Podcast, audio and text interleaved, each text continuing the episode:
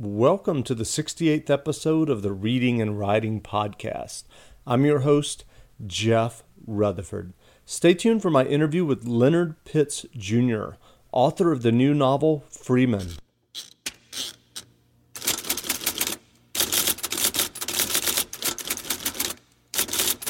Welcome back to the Reading and Writing Podcast. My guest today is Leonard Pitts Jr., author of the new novel Freeman.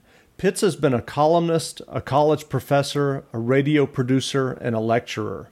He won the 2004 Pulitzer Prize for commentary. Leonard, welcome to the podcast. Thank you for having me. Sure, sure. Well, first, can I ask you to read the first three or four paragraphs of Freeman? Sure, happily. Um, his first thought was of her. Outside, something heavy thudded the sky, and the old house shuddered hard as if its floorboards had been stomped upon by giants. He put his book aside and swung down from the bed where he had been resting, fully dressed. Maybe it was thunder. The skies had been leaden all day. But thunder rolls, and this was a percussive boom, such as he had heard many times on the battlefield. This was cannon fire. Then, God, excuse me. Then, overtop the cannons, came the sound of bells, every kind of bell there was fire bells, church bells, school bells, all pealing at the same time in a perfect confusion of joy. And all at once he felt it, hope fluttering in his chest like a butterfly in a cage. It was difficult to breathe. Lifting the old lamp from the stand by his bed, he made his way down the dark hallway, down the stairs, each step taking him deeper into pure bedlam. When he emerged onto the stoop, he found his landlady, the widow Brewster, standing up among a small knot of people, watching the crowded avenue flow by. Her face, usually so pinched with contempt for him and every other living thing, glowed with beatific light. Tears shone on her cheeks. At the sound of his approach, she turned and, to his great surprise, smiled. If he didn't know better, he'd have thought her beautiful. It's over, she said, and her voice trembled under the weight of just those two words. She said it again. It is over. Great. Well, if listeners haven't heard about Freeman yet, can you describe what the novel is about? Freeman is a novel about the uh, character that we just met, Sam Freeman, uh, who on the last night of the Civil War uh, makes a uh, momentous decision. He's living in Philadelphia, uh, and he's a, a former slave, and he decides that he's going to go to uh, Mississippi uh, on foot, which is about a thousand miles, uh, to uh, to travel down there to try to find his wife, whom he has not seen in 15 years since they were both slaves together in a plantation near the Mississippi River. And and how did you approach the research for Freeman? Is this something that you had been thinking about for a while, or or uh, what what was that process like for you? Well, the story of what the slaves did right after the war, you know, in the, in the first months and, and years after the war, has been fascinating to me since I first uh, read about it, you know, 20, 30 years ago. Um, this whole idea of um, sort of trying to reconstruct their families and reconstruct the relationships that have been torn apart by slavery. So, in that sense, I've probably been researching it for many years. But, you know, once I decided that I wanted to write this book, there was all, obviously a much more intensive period of research where I spent, you know, some some long hours at the Library of Congress, and I, uh, you know, uh, traveled to Philadelphia to do some interviews and to to map out uh, some territory because the book starts in Philadelphia and uh, you know, essentially just a lot of time with my nose buried in, in old books and um, old newspapers and talking to people. Sure. Well, was there information about post Civil War America that you discovered during the research that you hadn't known before? Just, I, I did achieve, get a sense of how fragile things really were uh, in that, know, those first days right after the war. There's a book called uh, called April 1865. I believe the author's name is Winik, if I recall correctly, and that book was kind of invaluable to me in um, in doing this research because the argument that he makes is that you know even though we're sort of taught that the war ended and things began to knit themselves together, there was actually a great deal of fear, particularly after um, after Lincoln's assassination, that the whole thing could could ignite again because the South, you know, though uh, Robert E. Lee had had um, surrendered at Appomattox Courthouse, the South was by no means, you know, pacified or was by no means, um, you know, uh, agreeable. All you know, all, all of them were, were not by any means agreeable to the idea that the war was over and that they had lost. And as a matter of fact, it, it took it took the South, you, you could argue, many years to uh, to finally uh, accept that verdict. Sure. Sure. And and and was it safe for uh, slaves to be traveling, especially in, in the South and in Mississippi, in, in those days right after the war? No, it was not safe. It's one of the things that you know that I deal with in the book, just how right. unsettled and how unsafe uh, things were. You, you're, you're traveling among a population that has been devastated, that has been made poor, uh, you know, just by the privations of war, and that is dealing with a certain amount of bitterness and a certain amount of resentment uh, by the way that things have turned out. And if you are African American and if you are a slave or a former slave, well, you are, you know, your fate was the crux of this war. Slavery was the crux of this war. So, you know, the act of walking down there is, uh, you know, uh, is not a safe thing to do by any means. In, for uh, for weeks after the surrender, as a matter of fact, there were still Confederate uh, militias and, and sort of holdouts and dead enders who were still, you know, refused to give up their guns and were still skirmishing against uh, against Union forces. Right. Do you remember how you first got the idea for the novel Freeman? The idea can probably be traced back to a uh, history book that I read back in the middle 80s called uh, Been in the Storm So Long by Leon F. Litwack, uh, because this is the first book that I'd read that, that sort of deals with this idea of how the slaves, again, struggled to reconstruct their families, this idea of men walking a thousand miles to find their wives, or people placing advertisements, or of um, you know traveling from county to county, or or, or talking to Freedmen's uh, Bureau officials. I mean, you know, you're talking about a quest that is pretty much hopeless, particularly in in those days when the the records are are, are poor. Uh, there's no, you know, obviously there's no computers or anything to, to track people's movements, and if you're if you're poor, like most of the African Americans were, you're walking about on foot, and yet with those impediments, you know, people, you know, moved mountains trying to find their loved ones. They almost never did. They virtually never did. There were just a few successful reunions, but the fact that they even embarked upon it, the fact that they even tried, just to me was a very poignant story. Spoke um, volumes about the, the determination of these of these people to to be family and to reunite and to honor what family means. And it's a story that's never really been told. It's a story that we as Americans don't really know. So I thought it would make you know, I thought it'd make great fodder for a novel. Yeah, that's that's very interesting, as as you said uh, and, and extremely poignant. Uh, you've made your living as a writer. when did you first know that you wanted to be a writer, and what was the process like for you from knowing that you love writing and then actually making a career out of writing?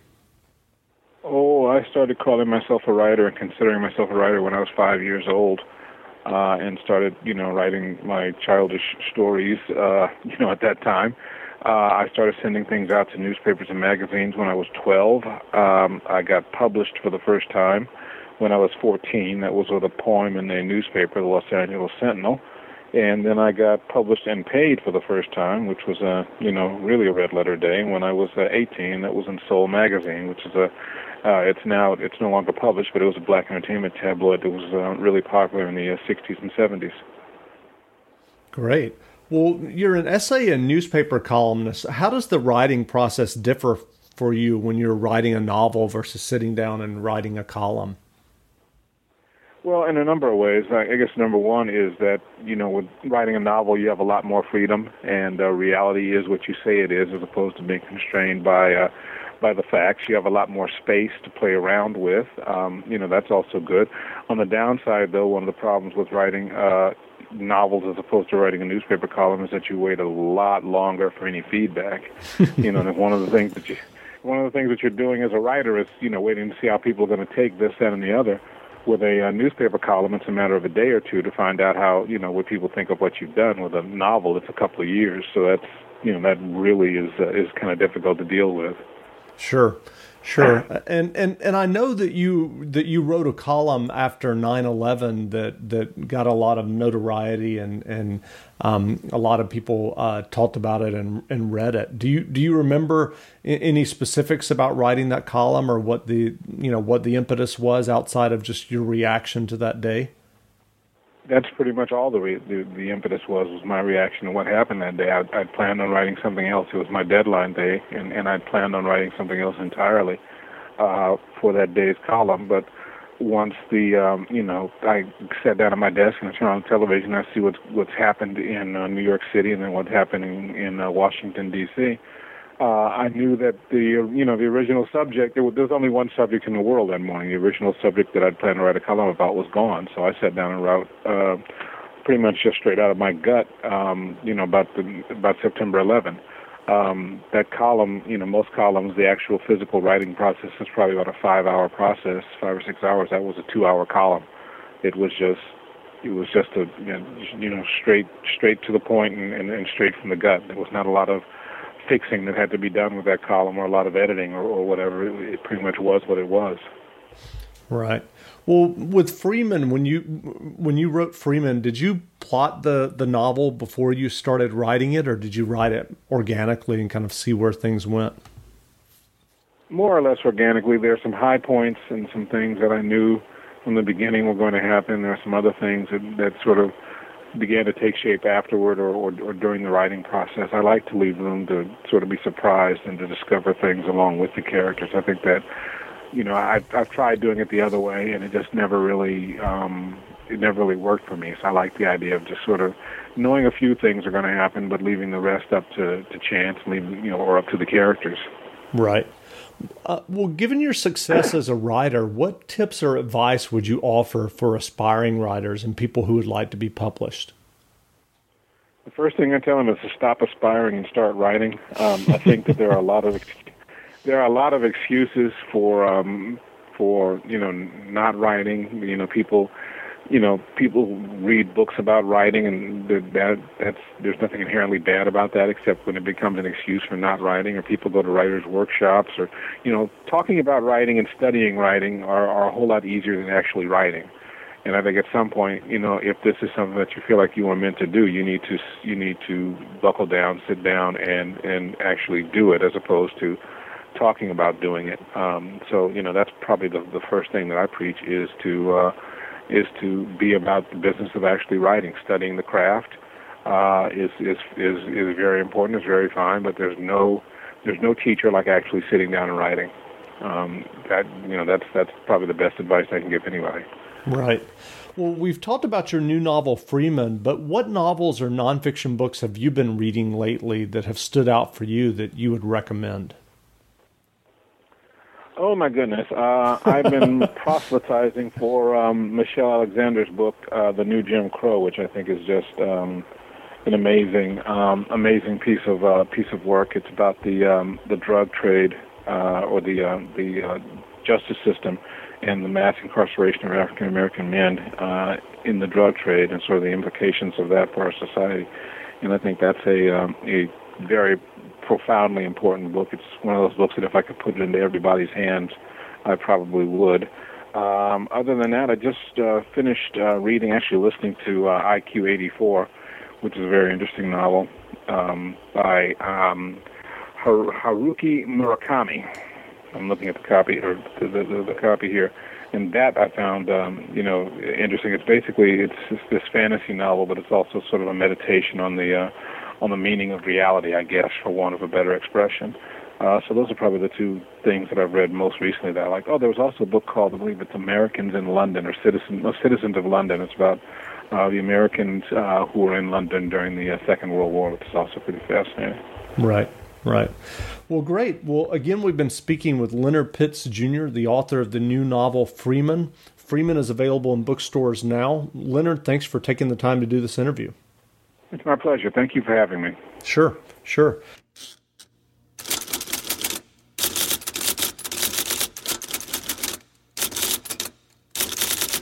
Thanks for listening to my latest podcast. If you have a chance, please leave a review of the podcast in iTunes. It only takes a moment. Until next time, read some good books and be well. Without the ones like you, who work tirelessly to keep things running, everything would suddenly stop Hospitals, factories, schools, and power plants, they all depend on you. No matter the weather, emergency, or time of day, you're the ones who get it done. At Grainger, we're here for you with professional grade industrial supplies.